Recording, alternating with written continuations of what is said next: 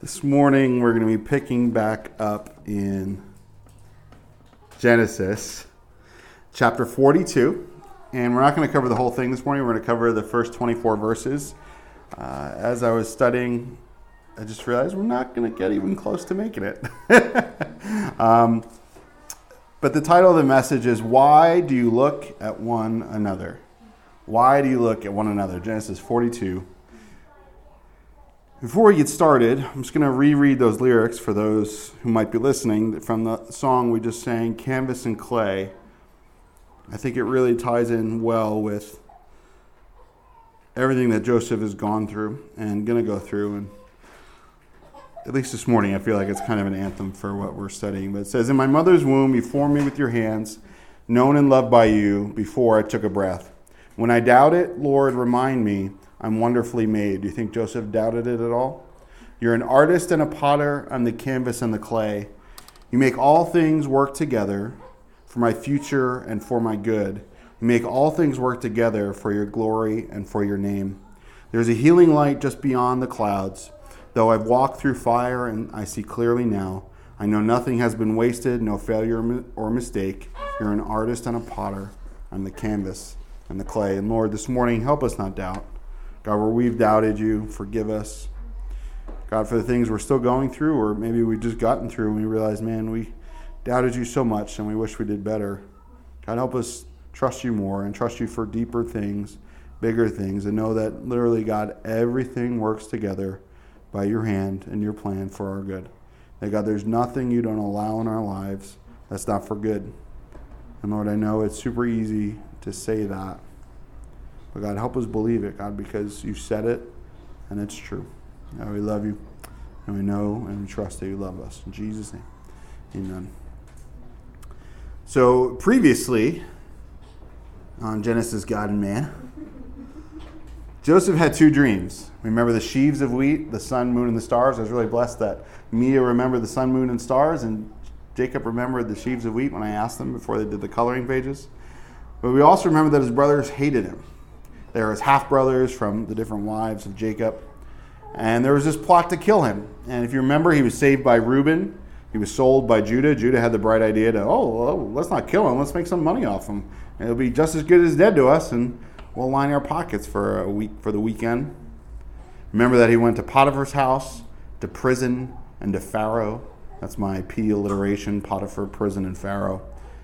And we remember the, the years of plenty and the years of famine that God gave that dream to Pharaoh. And Joseph was the one, after all those years, to interpret the dream of the most powerful man on earth at that time. And they had gone through the years of plenty. Joseph had been raised up. He had a wife. He had two sons, Ephraim and Manasseh.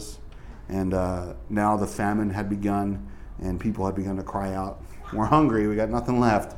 Please open up the closet of food. But as we get started, it might be a little bit of a long intro. That's kind of when I realized this is not gonna, we're not going to get through it. But a few questions. And when I say your life, I mean you're in my life. So if I say your, I'm not trying to be like, this is your life, because I certainly don't have it all together. April can attest. Maybe she thought it before she came to stay with us.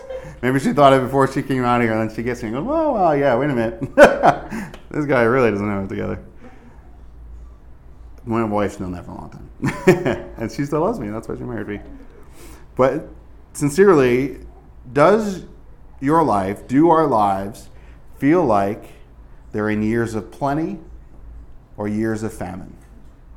I know uh, I write these questions and I know they're good, but part of me goes, "Oh, that's a little cheesy." But sincerely, is it a year of plenty or a year of famine for you? There's been times I remember, wow, I just kept getting paychecks and kept getting money. There's other times I felt like no matter how much I make, it's more is going out the door, or I can't make anything and I'm out of a job and I can't even find work. But how are you and I measuring that harvest? How are you and I determining what is a famine and what is a feast in our lives? What is the method? You know, you go to McDonald's and they forget your sauce and you're too tired and busy to go back and get it, it kind of feels like a little bit of a famine. Some of us could use a little more famine in our lives, right? And sometimes maybe you got on the prices right, like we've watched with our kids, and you spun a dollar and you got the one dollar bid and you got up there and it feels like a feast. But you forget that you have to pay taxes on all those prizes. So is it really? But really, physically or spiritually, where are we looking? Do we consider it a windfall when we have a physical blessing but a spiritual famine? Because physical plenty can lead, it doesn't always. We look at the Bible, you know, there are rich guys in the Bible Solomon, David, Abraham, Job. These guys had money. We see them handle it in different ways, of course, but there's definitely this feeling in Christianity that you have to be poor, or that you're rich. But the Bible is clear that there are pitfalls to these and that, you know, the rich man's glory fades, so I'm not going to get into all that. But I think more often than not, having all our needs met can lead to things like this, like it says in Revelation 3:17, because you say, "I am rich, have become wealthy," this is Jesus speaking to the church, and have need of nothing, and do not know that you are wretched, miserable, poor, blind, and naked. That those people who has all their physical needs needs met don't even realize that they are spiritually naked, spiritually starving to death. And spiritual famine will lead to, to physical destruction. That's part of why I'm so, I don't want to say scared, but so like the ship is going down for America because we've been in a spiritual famine and it's obvious that we're hungry. In Hosea 4 6, the first part says, My people are destroyed for a lack of knowledge. When the church and when the believers don't know how and don't know what God is about and what the Bible actually says, that's a famine. And when the people who are supposed to know what God says don't know what, it, what He says, of course it's going to be destruction because if the light you have is truly darkness, how deep that darkness is, Jesus says. With that, do we have crops of our own, spiritually or physically, or, or do we rely on other people? You know, I went to Walmart on Thursday, right? And I guess I thought it was Tuesday because I was talking to one of the stock guys about how they had no food. And I'm like, oh, I normally come here on Thursday, so this is why. And I, I was like two hours later, I'm like, it is Thursday. He must think, like, like I don't even know if he knew it was Thursday because he didn't correct me. Um, but there was nothing on the shelves. One of them was just because they're moving stuff around and the yogurt was no longer there. They put it over there, so I found it. But other things, there was like no orange juice. or, you know, the wheat thins Ashley wanted. They didn't have any. Uh, some of the produce was gone. Some other things that's uh, almost reminds me sometimes in the winter when there's a bad storm and the trucks can't make it out here, there's a little bit of a want. And, you know, they always get here, but you have to think, what if they did it? How quickly would it be before we're, you know, I don't know. I don't know. I think of the dependence that, that, that we have on other things. And that's part of that's a blessing that we haven't had to, to live hand to mouth for so long. But part of it's dangerous you know, we see China, the tariffs. Apparently, farmers are, are complaining because there's a trade war right now going on with China. It's really a cold war with China and Russia that we're in right now, and Iran, uh, and a little bit North Korea. But um, it's Cold War for World War III. Uh, Revelation, can't wait to get there. But sincerely, the farmers are crying out like, "This is not good for us because they buy so much of our food." And yet, I read other parts in the news how we're buying all this food from South America and other countries, and it's like, how come we're not buying our own farmers food, how come we're so dependent on this nation that has ideals in some way that are so counter to ours, goals that are so counter to ours? Elon Musk comes out and says China is really the future. It is the future. They have all these people, their economy is growing and taking off, they have power. We're gladly giving our power away. Think about it, America is it continues on this path is not going to be as powerful as it was once. These things that we take for granted these things that we think are always going to be there may may not always be there. I'm not saying they won't. Things can change, things can happen, but I'm saying all these things we take for granted, maybe we shouldn't take for granted so much. Maybe we should change our dependence. But more important than physical food, if you could think there was something more important than physical food, I don't know that I could think of something more important than physical food than if my kids were crying because they were hungry. I don't know that I could think that. But where does our main sustenance come from? Is it physical food or spiritual food? And if we do agree that it should be spiritual food, where do we get our spiritual food from? Does it come from our own time with the Lord? Well, it should. Or are we just gleaning off others who are on the way? Hey, you came back from church today. What did you hear? I was busy taking a nap watching golf. And I get it. You can't always make church. There's other things that come up. I'm not saying, you know, if you miss one service or whatever, or you work on Sunday, you're in trouble. But what I'm saying is, I hope you don't just get it from me. I was just talking with a pastor the other day. You know, there's only so much you're going to learn on Sunday. You probably don't even learn that much on Sunday. And I wanted to joke with him, but I didn't. I was going to say, well, especially if you come to where I teach, you're not going to learn that much. But sincerely, is it feeding you?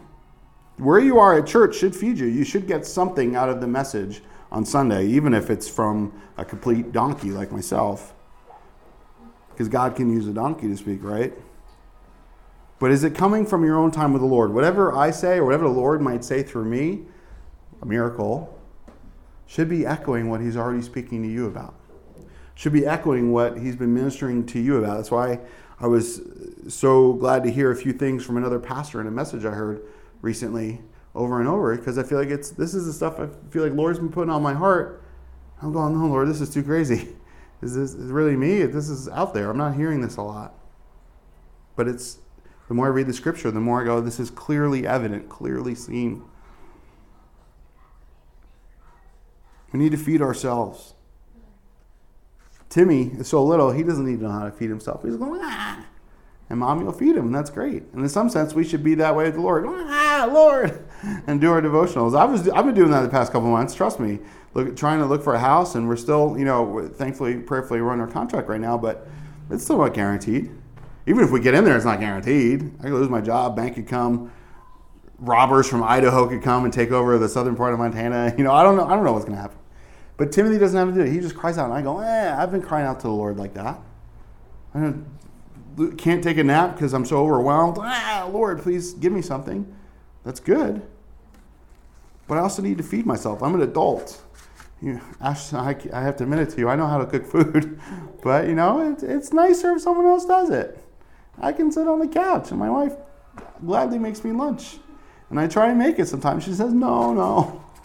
And I don't try that hard, so I suppose I could try harder, and eventually she would say, yes, go ahead. But I think you see what I'm getting at.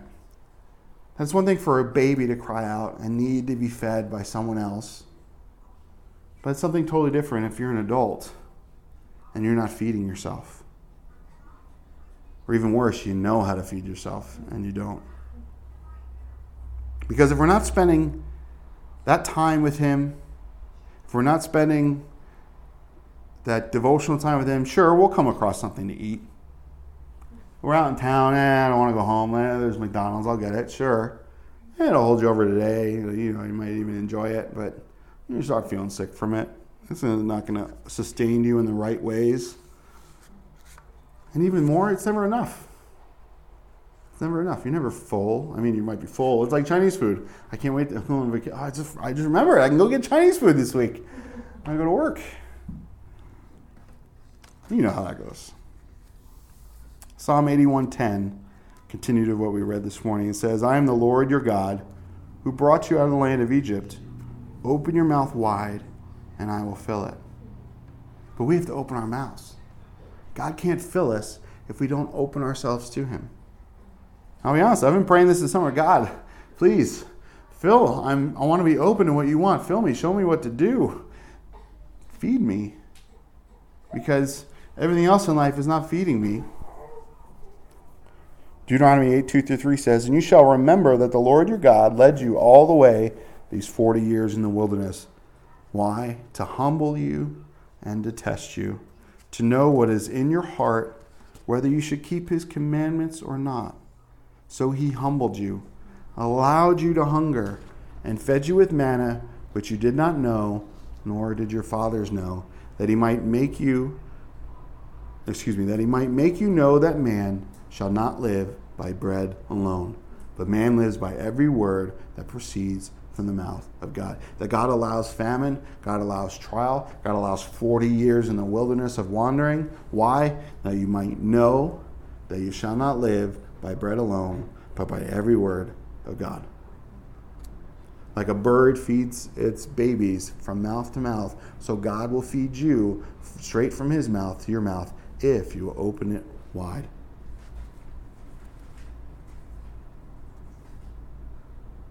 We need to depend on him. And sometimes we don't depend on him because we think we got it all together. God's been showing me things in my life lately where I thought I've had it all together, maybe in my own life. I, have I've known that there's things in my life I have no clue about. Those other things I'm going, wow, really, I am like that. It's not fun. It's good. I'm glad it's going through. And in some sense, I want more of it. In other sense, it's like, I thought I'd come some some distance. I haven't. But you know what? It shows me that I need him more and more. And that I love. Let's pick it up. Let's read the first five verses together this morning. Genesis 42. It says, When Jacob saw that there was grain in Egypt, Jacob said to his sons, Why do you look at one another? And he said, Indeed, I have heard that there is grain in Egypt. Go down to that place and buy for us there, that we may live and not die. So Joseph's ten brothers went down to buy grain in Egypt. But Jacob did not send Joseph's brother Benjamin with his brothers, for he said, Lest some calamity befall him. And the sons of Israel went to buy grain among those who journeyed, for the famine was in the land of Canaan.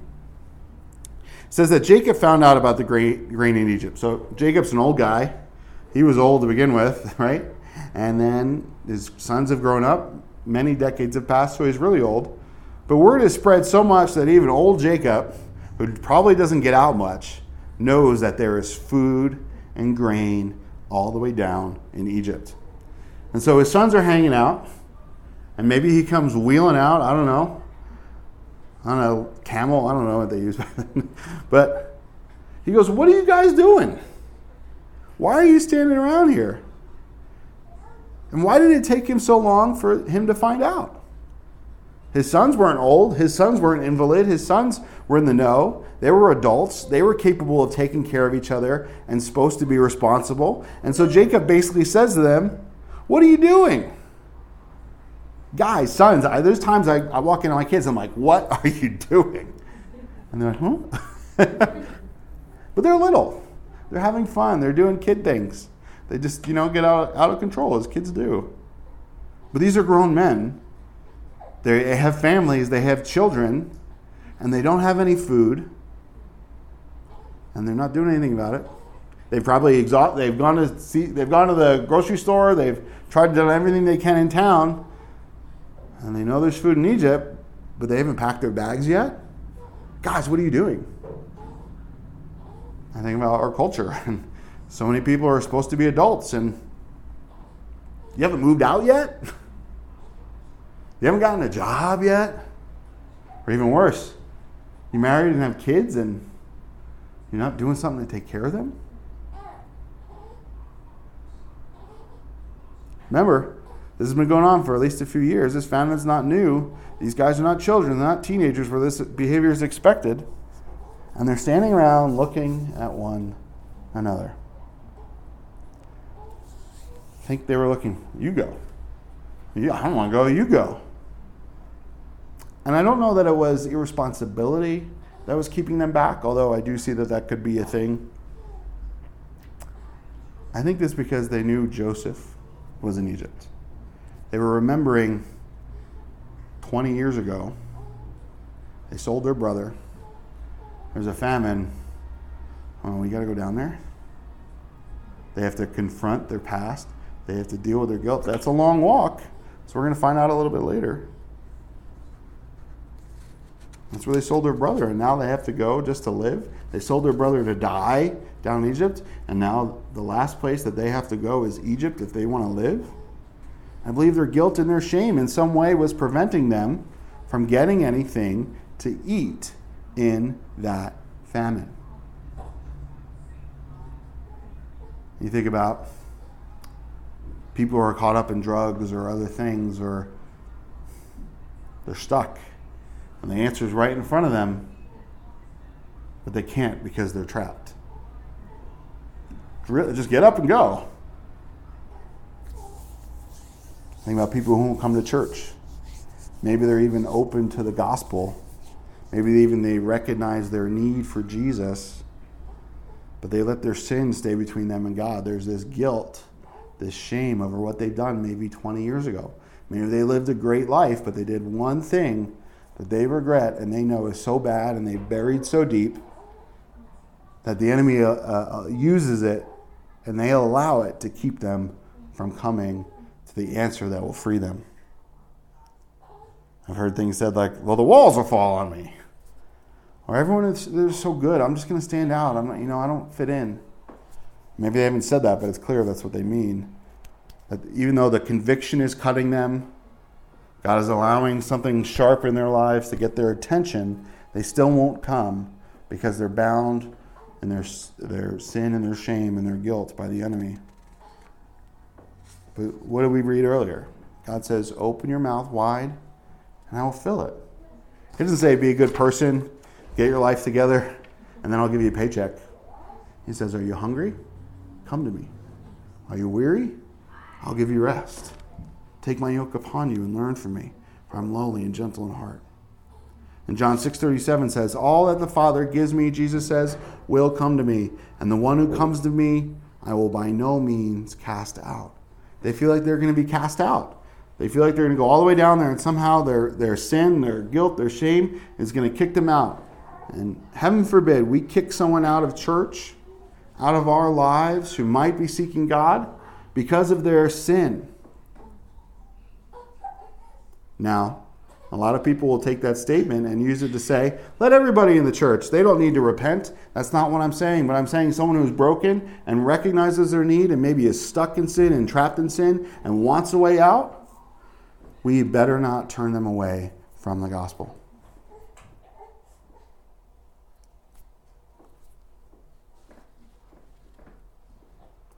And Jacob says, Go down to that place and buy grain for us that we may live and not die. We know Jacob has kind of been dramatic in his past. His, his, his whole life has been dramatic.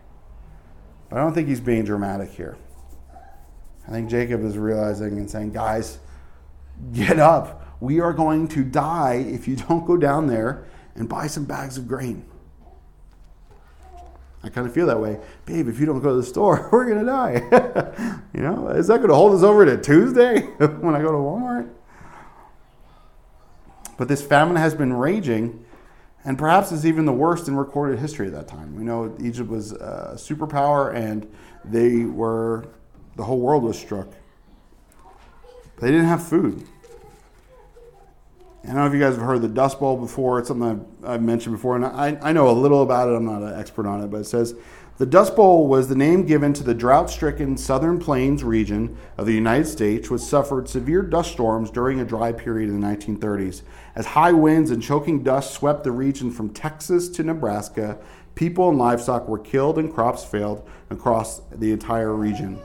Economic depression, coupled with extended drought, unusually high temperatures, poor agricultural practices, and the resulting wind that came about from all this contributed to making the Dust Bowl. So it wasn't just one factor, it was that there was a drought, they were overfarming the land, that there was also high temperatures that year. Um, but it says that the seeds of the Dust Bowl, which was in the 30s, may have been sowed during the early 1920s. So they were doing things in the 1920s, and they had this time of plenty, but their practices then helped sow the seeds for what would happen in the 30s.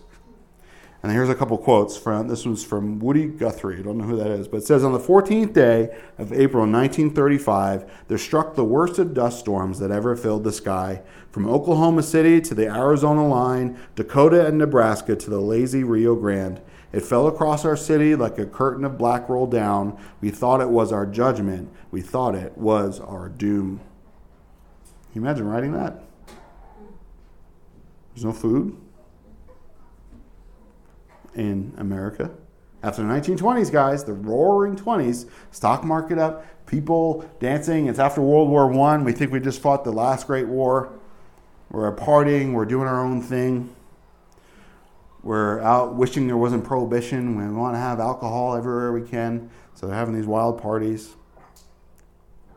Franklin D. Roosevelt says the nation that destroys its soil destroys itself. that their farming practices, they had overfarmed the land. It had ruined the soil and made it dusty so that it couldn't support, that it blew away. That dust used to be good soil. What was now covering them and choking them used to feed them. Calvin Coolidge says In the other periods of depression, it has always been possible to see some things that were solid and upon which you could base hope. But as I look about, I now see nothing to give ground to hope, nothing of man. I think Calvin Coolidge, I don't know if he was a believer or not, but he looked around and he said, With all our progress, with all our technology, with all we've come through the Industrial Revolution in the early 20th century, we've got no hope. Even if it did rain, the ground is ruined. This is from Karen Hesse out of the dust. It says, His mother is wishing her boy would come home. Lots of mothers wishing that these days, while their sons walk to California, where rain comes. And the color green doesn't seem like such a miracle, and hope rises daily like sap in the stem. I don't think California is such a hopeful place anymore with all the homelessness going on. But can you imagine walking from Oklahoma to California to get food? Because in California, when they saw green, it was normal. But to the man from Oklahoma, it's like, oh my goodness, something is growing. Like I said, there was a time of plenty in America, the 20s, that was followed by what? The Great Depression. This time of great plenty turned into time of great depression. And I just thought of it now, this meme I saw the other day that, uh, let me see if I can pull it up real quick because I don't want to butcher it. It's a meme, but it's, it's valid. I'm not just sharing, you know, a cat story, you know, falling off a chair or something. uh,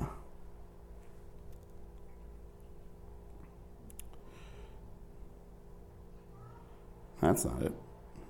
It says, okay, here it is. It's like two guy, old guys in the library of books. It says, those who don't study history are doomed to repeat it. Yet those who do study history are doomed to stand by helplessly while everyone else repeats it. Thought that was good. And here we are in 2019, September 1st, 2019. Can you believe that? 2019. The world is so caught up worrying about physical fire. Fires in the Amazon, guys, it's a forest fire. Happens every year.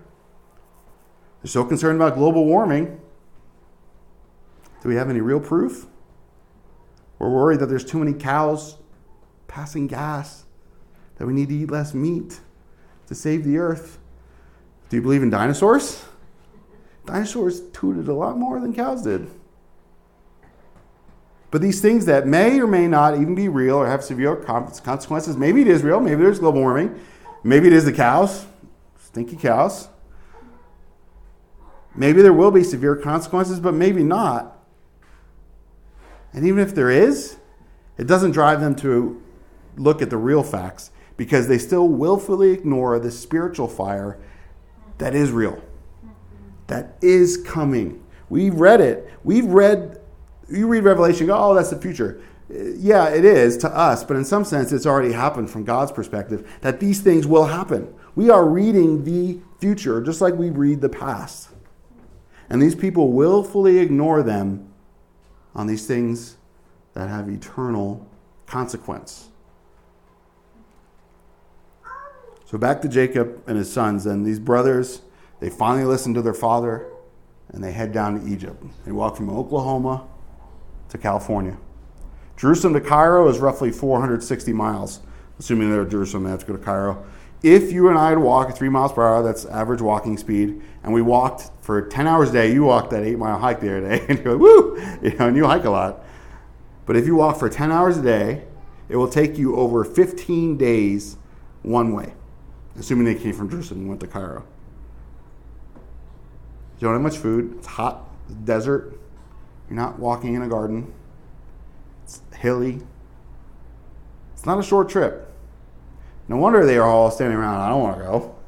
I don't want to California. There's got to be some other food here we're missing. I think more than that is because there's a lot of time to think. You guys have taken road trips before, you know, it's a lot of time to think. I'm, my family's all sleeping. And it's night. I'm driving up a mountain with a trailer. A lot of time to think. And that road is straight, and there's nothing for miles in Iowa. I like Iowa. There's a lot of time to think. And I think that God allows those times in our lives that force us to think when we can't do anything. And we were talking the other day, we've got, you know, just, I've always got to be doing something. Even if I have a day off, I want to do something, whether it's a nap or whether it's work in the garage or take my kids for a hike. I'm a very have to do something person, but God allows those times to make us think, gets us sick, hurts, hurts my back, allow me to hurt my back, you know, to make me think. But we see that Jacob was holding on tight to Benjamin, Rachel's other son. He had already, in his mind, lost Rachel, his loved ones, first son, Joseph. He's not going to let Benjamin go. He's more than a helicopter parent. He's not letting this kid go. You know, remember, she died giving birth to him. But these guys weren't the only ones. They weren't the only ones hungry. It was everyone. The whole world was going down to Egypt. When they got on the road down to Egypt, when they got on the interstate, everyone was going the same way. It's probably like one of the, well, it's probably had both ways, but people are going one way to get Egypt to get grain, and everyone coming back was coming back from Egypt with grain. And I wonder what that atmosphere was like. I wonder what it was like on the road. I wonder if people were quiet, if they were somber. I wonder if there was road rage, you know. Your camel cut me off. I don't know. But I do remember this one story. Uh, it was shortly after 9/11. I think it was with, I think it was within a year. I think it was the summer after, to be honest. I worked in New Jersey. No, it's 2003. This was like a year and a half after, or two years after, a year and a half. But there was a big power outage in New Jersey. It was towards the end of the workday, and we worked. We could actually see the city from where we worked. And remember, the power went out, and everyone was like, "We're all looking out at the city. Like, is it smoking again?" Is power out there. Phones didn't work. We were looking around. We go outside. We're like, all right, let's just try and make it home. So we all go home. I go up. I start driving out. Everyone's driving. Usually at rush hour, it's crazy. People are rushing. The lights aren't working. People are letting other people go. We still had 9 11 in our minds. Whole way home, no power from down by uh, Giant Stadium up to North Jersey where my friends were living, where I stayed. I got to my friend's house. They didn't have power. There was no power. We finally found a diner of all places in Suffern, New York or was it Sloatsburg? Yeah, right off the thruway. That somehow this place had power, part of the grid, the way it interacted. But it didn't come on for hours. But the attitude was very different, very different. I wonder what it was like for these guys walking the 460 potential miles. Verse 6 says, Now Joseph was governor over the land, and it was he who sold all the people of the land. And Joseph's brothers came and bowed down before him with their faces to the earth. And Joseph saw his brothers and recognized them. But he acted as a stranger to them and spoke roughly to them. And then he said to them, Where do you come from? And they said, From the land of Canaan to buy food. So Joseph recognized his brothers, and they did not recognize him. And then Joseph remembered the dreams which he had dreamed about them. And he said to them, You are spies. You have come to see the nakedness of the land. And they said to him, No, my lord, but your servants have come to buy food. We are all one man's sons. We are honest men. Your servants are not spies. But he said to them, No, but you have come to see the nakedness of the land. And they said, Your servants are twelve brothers, the sons of one man in the land of Canaan. And in fact, the youngest is with our father today, and one is no more. But Joseph said to them, It is as I spoke to you, saying, You are spies. In this manner you shall be tested. By the life of Pharaoh, you shall not leave this place unless your youngest brother comes here. You like my acting? I probably need to take class, right? But send one of you and let him bring your brother, and you shall be kept in prison, and your words may be tested to see whether there is any truth in you. Or else, by the life of Pharaoh, surely you are spies. So he put them all together in, in prison three days. See that Joseph was in charge and he was directly in charge of day to day operations. Joseph was a man in all Egypt. That's quite the job. Everyone who comes to you for food and you got to vet every person, that's a lot. That's quite the breadline. But what do his brothers do when they see him? They bow down before him. And maybe if you ever heard me the kids before, what are they bowing down before him for? Wheat. Anyone remember Joseph's dreams? Joseph recognized them. Some 20 years have passed at this point. He was 17 when they sold him here. The famine started when Joseph was roughly 37. I don't think it just started. He's probably maybe 40 by this time. But they don't recognize him. But he recognized them. They looked the same, just older. I, mean, I remember what my brother and sister looked like in the 80s. They look the same, but older. They don't, they don't look that old either. My family's got those genes, I guess. But to them, Joseph looks and sounds completely different. The language they don't understand, Egyptian, the language he wants to understand, he now speaks fluently and probably even has an accent. And I wonder would people from our past recognize us now that we are believers? Do we look, act, and sound the same or completely different now that we're in charge of God's kingdom? In some ways, I hope so. In some ways, I hope they can see, the, see us and see a glimmer and see that there is a possibility for them to change too by the Lord. But in some ways, I don't know. I hope they can especially if you've been walking 20 years. I mean, if, they, if you got saved last month, you're probably going to look very much the same. You might sound a little different, but you're probably going to look the same. But if you've been walking with the Lord for 20 plus years, I haven't gotten that far yet. Are you going to look any different? says then Joseph remembered the dreams. Can you believe the dreamer, the interpreter of dreams, didn't remember his dreams? Can you believe he hadn't thought about them? That they were long put away in his mind and heart, that he had not been thinking about those dreams, that even when he sees his brothers, he doesn't think about them. He's not sitting around wondering all day when these dreams are to come true. Oh Lord, when are my dreams coming true? Maybe he thought they were just dreams. Maybe God hadn't even interpreted these dreams to him. I don't know. Maybe just in captivity, he gave up on them and he buried them. He said, All right, I, trust the Lord that he's going to do these things, but I just got to let them go.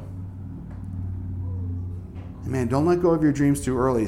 I'm finding so often in life that as the trials come, as the pressures come, the words and the vision that God has given me, I tend to let go just too early.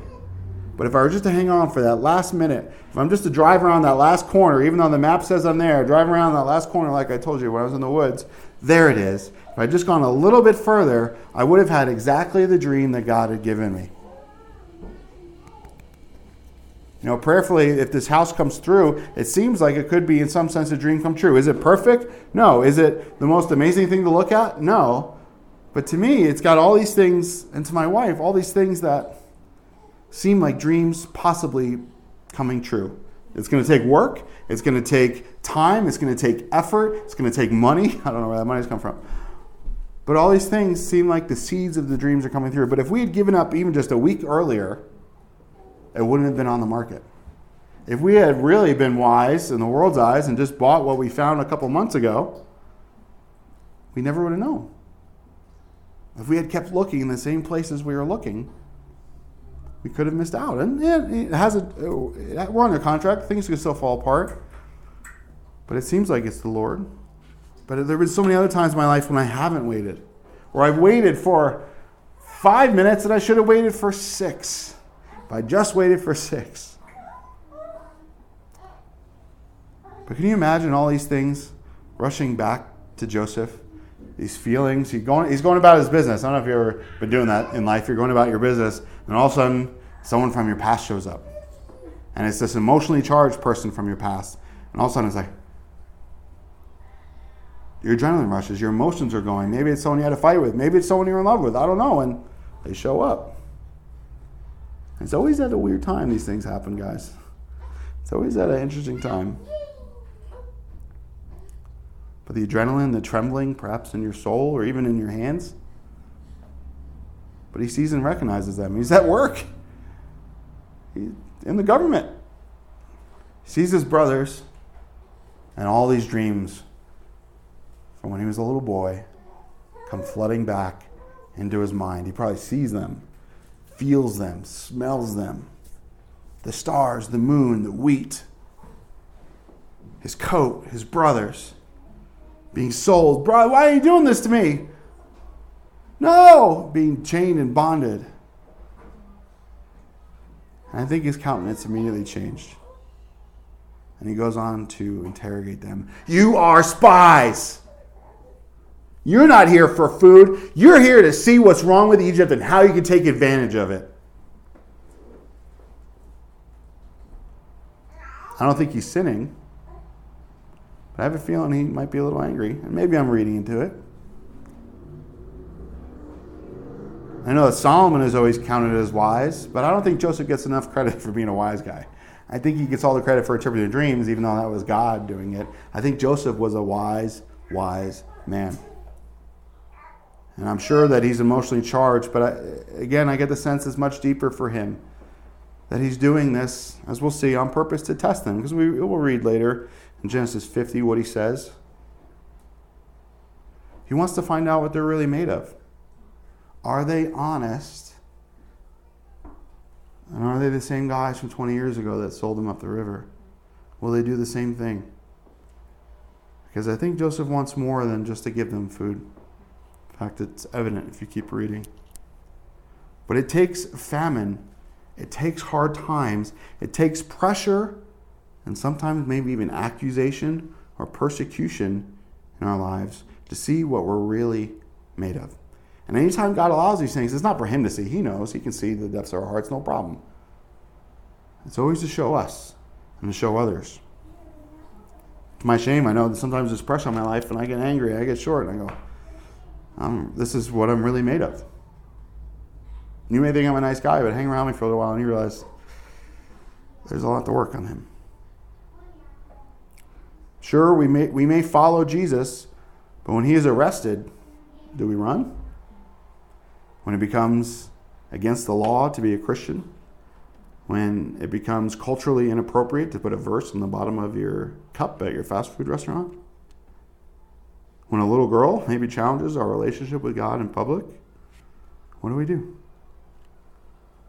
If we remember Job, very wealthy guy, the enemy goes to God and wants permission to hurt him. God gives him permission for a season, but not to kill Job, but he can hurt everything else in his life. But you know what it did? It revealed that Job loved God.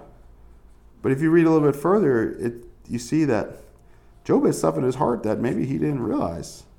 He thought maybe he was as wise or as smart as God. And God goes, Job, where were you when I made the earth? And then Job goes, Okay, Lord, I accept even this trial from you. But you know what? God wasn't doing it to put his knuckles on Joseph's, I mean, Job's head. God was doing this because he wanted to bless Job two times over. And he could have blessed him over if he still had all these original blessings that maybe Job thought somehow he was good enough for. But Joseph says they are spies. And my guess is that this is punishable by death. You come into a country, you commit treason, it's punishable by death. And it would be hard to prove or disprove in some sense. But if Joseph is the number two guy in Egypt, he has power to imprison him. Potiphar put him in prison for an accusation. He can put these guys in prison, no problem. There's not going to be any, you know, world UN court to come after them. Certainly not from Canaan when they have food. Politics aren't there. Why do we not get certain prisoners out of prison? Because we know it means we'll have to go to war. And we don't want to go to war. And this person, to be honest, to the country is not worth it. They should be. But they say they are honest men. We're not spies. We're not spies, we're honest men. This word honest or true means right, just, and veritable. They are not lying. They are not there under false pretenses. They are there because they are hungry and dying. They are not spies, but are they honest? Are they true? Are they right and just? And if you read back a few chapters, their actions of several decades ago say they're not. But Joseph doesn't use his power and authority and that accusation to get revenge. Joseph could have killed him right there. All these guys are my brothers, take their heads off. You know what they did to me? Okay, Joseph, no problem. You got Pharaoh's ring. You can do what you want, boy. You know what he does? Doesn't seem like it, maybe to his brothers at the time, but he's using this as an opportunity to get all of his family back together and all his family to Egypt. Maybe he doesn't realize that his dad is still alive. I don't know, but he wants his brothers, all the brothers there. I think Joseph loves his brothers, no matter what they did to him. 1 Corinthians 13, 4 through 7. Love suffers long and is kind. Love does not envy. Love does not parade itself, is not puffed up, does not behave rudely. I need to take that into account. Does not seek its own, is not provoked, thinks no evil, does not rejoice in iniquity, but rejoices in the truth, bears all things, believes all things, hopes all things, endures all things. Joseph has endured a lot. And Joseph still has hope that there's something in his brothers that is different, even though what they did to him 20 years ago. And he wants restoration.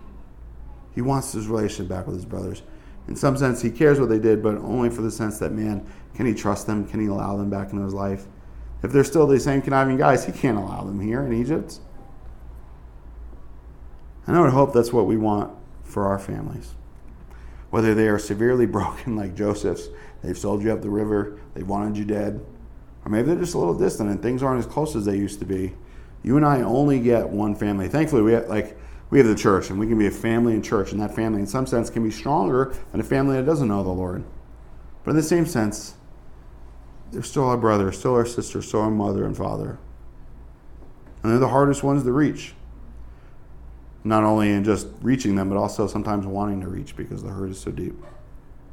But 1 Timothy 5 8 says, But if anyone does not provide for his own, especially for those of his own household, he is denied the faith and is worse than an unbeliever. I mean, I'm not saying gloss over things, pretend like nothing happened. Joseph's not pretending like nothing happened, but make every effort to bring peace and salvation to your home especially food. That's what the provision here is. But Joseph accuses them of wanting to find out the vulnerabilities of Egypt. You've come here to see the nakedness of Egypt. What's what is Egypt not doing right? How can we sneak in here? How can we take advantage of it? Because that's what a spy does. A spy wants to find out all the secrets of a land. But it's interesting that he says that, I think, because when he opened up to them as a young man, he exposed his vulnerabilities to them.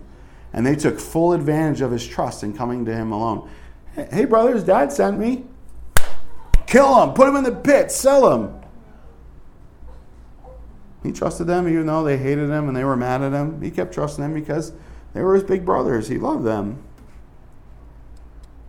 They say one brother is no more, and they meant him, Joseph.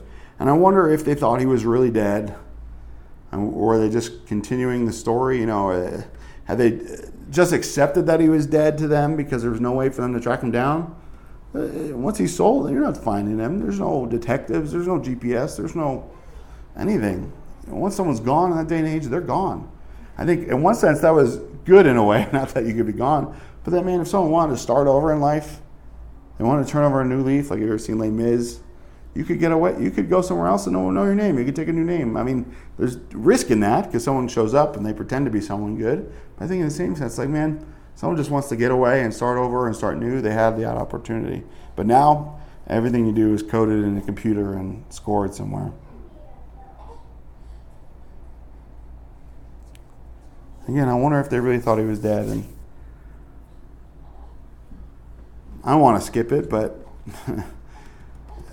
I, I, to be honest with you, I, I, have a, I have a struggle, and I don't I mean like this is my struggle. Like you know, before I came to the Lord and being in a relationship and getting pregnant and having an abortion, I struggle even saying that I miss the child and that they're even my child because how can I have that right to say these things?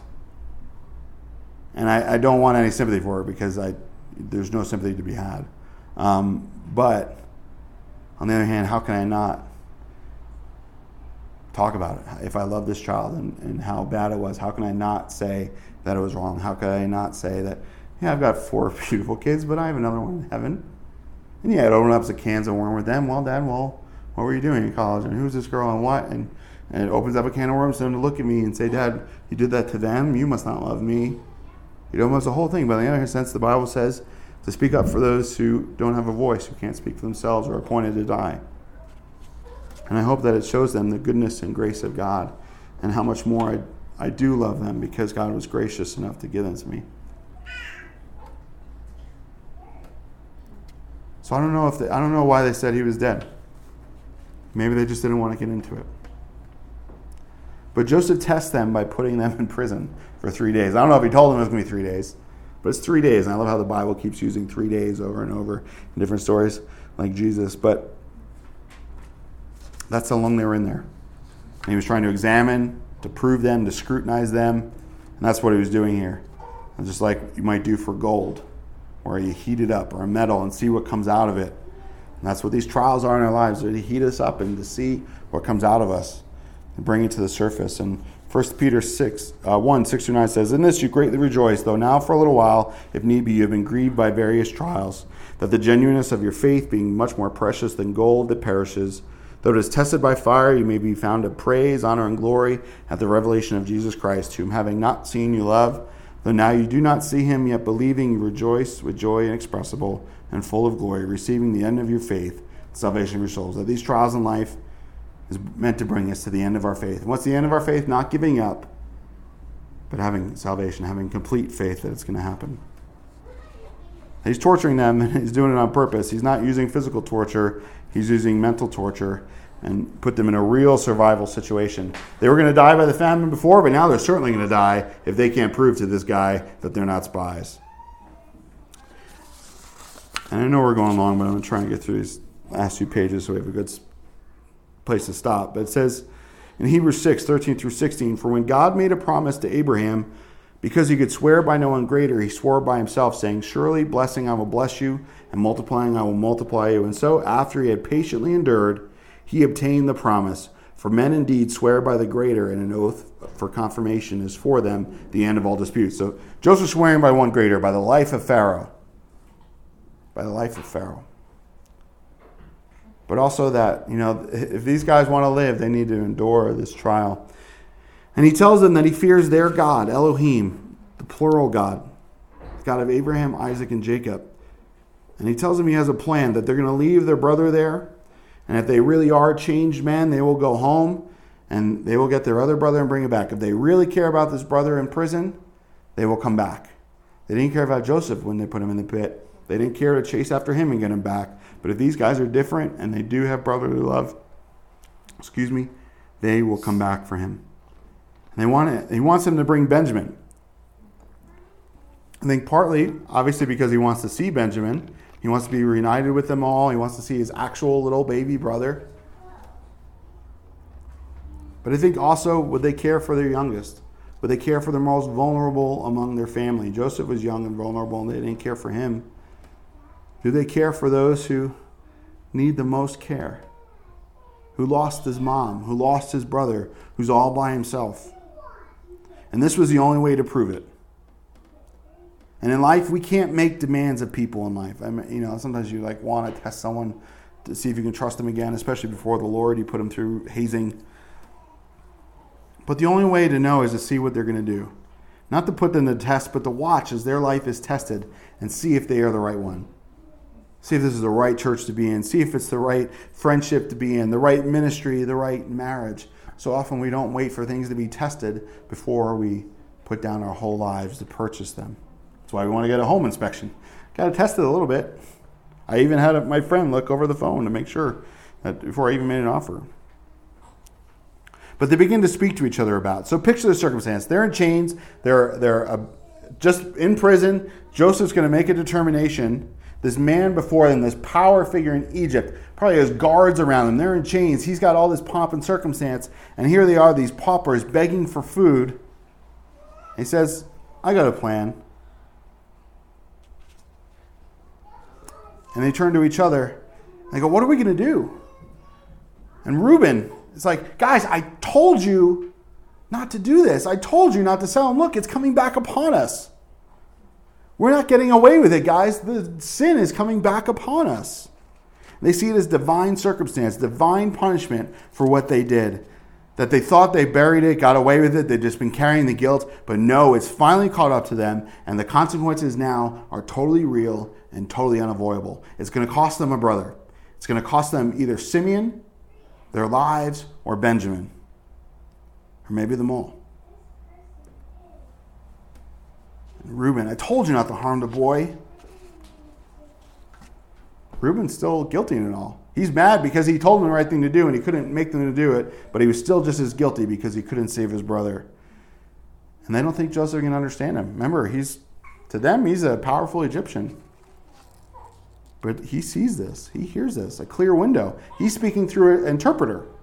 There's some guy interpreting and they're speaking Hebrew and he's understanding it but he's faking it and letting the translator go. And he's probably going, "You didn't get that right." But you know, he's he's maybe even answering questions that the interpreter hasn't even said. but he's got a clear window into their hearts and minds and souls of his brothers. God has given him clear view into the inner life of these men. And what does it do to Joseph? He breaks down. He begins to weep. Probably goes, he covers himself, goes in the other room, excuses himself. And he weeps uncontrollably. You know, there's been times in life, I'm sure all of us have wept or wept over something. And what did Jesus do? It says that Jesus wept, right? When his friend, like a brother, had died. It says he talked to them after. I wonder what was said. I mean, I wonder, you know, obviously it came down to them choosing Simeon. I wonder if they chose him because he's the second oldest and Reuben was the oldest. And Reuben said, I'm not, it shouldn't be me. I told you guys not to do this. It's, take Simeon. I don't, I don't know how the conversation went, but Simeon was it. But as we close here, we see the emotional depth of what's going on here. There's so much anguish, so much turmoil. It's all coming to a head right now. And it's all in the shadow of this horrible famine on the land, a land that's dying. It's overwhelming, to say the least, when you think about the personalities, the connections, the. You know, people say the Bible's not real, but this is, this is real stuff. And even bigger than that, it was all part of God's plan to get Israel, like we said, to get Jacob and his family into Egypt to survive. They might not have survived if any of these things happen. I don't know how God does it. God obviously didn't like wake up one day and say, you know what, I'd love if Joseph were in prison. Wouldn't it be great if his brothers betrayed him and wanted to kill him? That's that's that's a holy plan, right, Jesus? No, that's not. But somehow God uses the sinful acts of people, even uses the works of the enemy because he's all powerful, omniscient, everywhere, and there's no getting anything by him, and he's super wise. He's the inventor of wisdom, after all. And he can still use it and orchestrate it because all things work together for our good, the Bible says. All things. I think we don't like that because it means that even the hardest things, even the most painful things that we wish didn't happen to us or we wish didn't do, that God says, I can use it. Satan's not going to get one over on me. Oh, he thinks he's doing that. Oh, I got to figure it out. And all to make Israel a nation that would one day turn around, go back, and inherit that promised land that right now is full of famine, but one day will be flowing with milk and honey. And what are you and I going through right now? What and where is your family going through or has gone through? What have they done to you and what have you done to them? Or what's just happened to you as a family? Could it be that God has a bigger plan for all of it? Not could it be. God does have a bigger plan for all of it. God has allowed all these things to happen for good. That the end of your faith would be your salvation.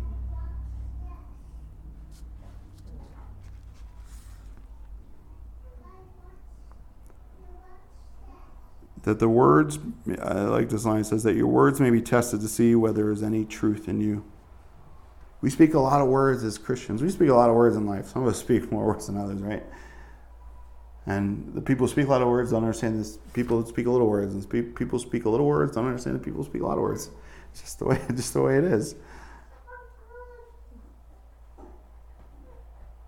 But is there any truth in them? The Bible says that by uh, in many words, sin is not lacking. I'm not saying it's not good to talk, but I have to wonder are our words just words when it comes to our family? Do we just say, I love you because we say it, or do we truly mean it? And bigger than that, with the church,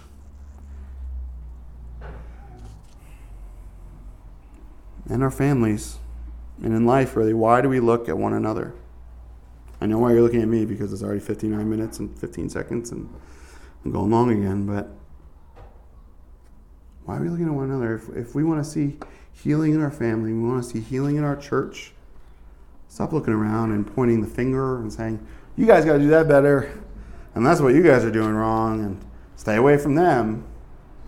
And if it's something, you know, I, I think you guys can all take this with a grain of salt and understand how to rightfully apply it, but we need to start praying for each other. When something's going wrong, you pray. When something is messed up in your family and, and you see something going on, reach out, pray for them. Always start with prayer because then we'll be able to reach out effectively. But if we have a position of spiritual power in our families, let's not use it for destruction. Let's use it for restoration and redemption. And because it's such a great word and truth, resurrection. God, we thank you that, God, you never give up on us and that, God, you always have a plan and a purpose that even when we can't see and it's going to take many years, even those people come back in our lives and the emotions come flooding back and maybe it would even be right to exact revenge and we could get away with it and be totally within our power, even our worldly wisdom, to not do that, to seek restoration. God, we thank you for the Bible and what you're showing us in it. And God, we do pray for our families, our brothers, our sisters, our in laws, our biological families, our families in the church, our families just maybe they were close to us growing up. Whatever it is, God, bring healing, bring restoration in these families, whatever it takes. Use us, God. In the church, let there be restoration among the churches. God, we're all your church. Let there be a family in the church that people would come in these last days and see these people have been with Jesus because they love one another. Help us to love each other and not in some gushy way that overlooks the faults, but in a way that rightfully helps each other, rightfully feeds each other, and cares for each other's needs, spiritual and physical. We love you, God. We trust you with these things in Jesus' name. Amen.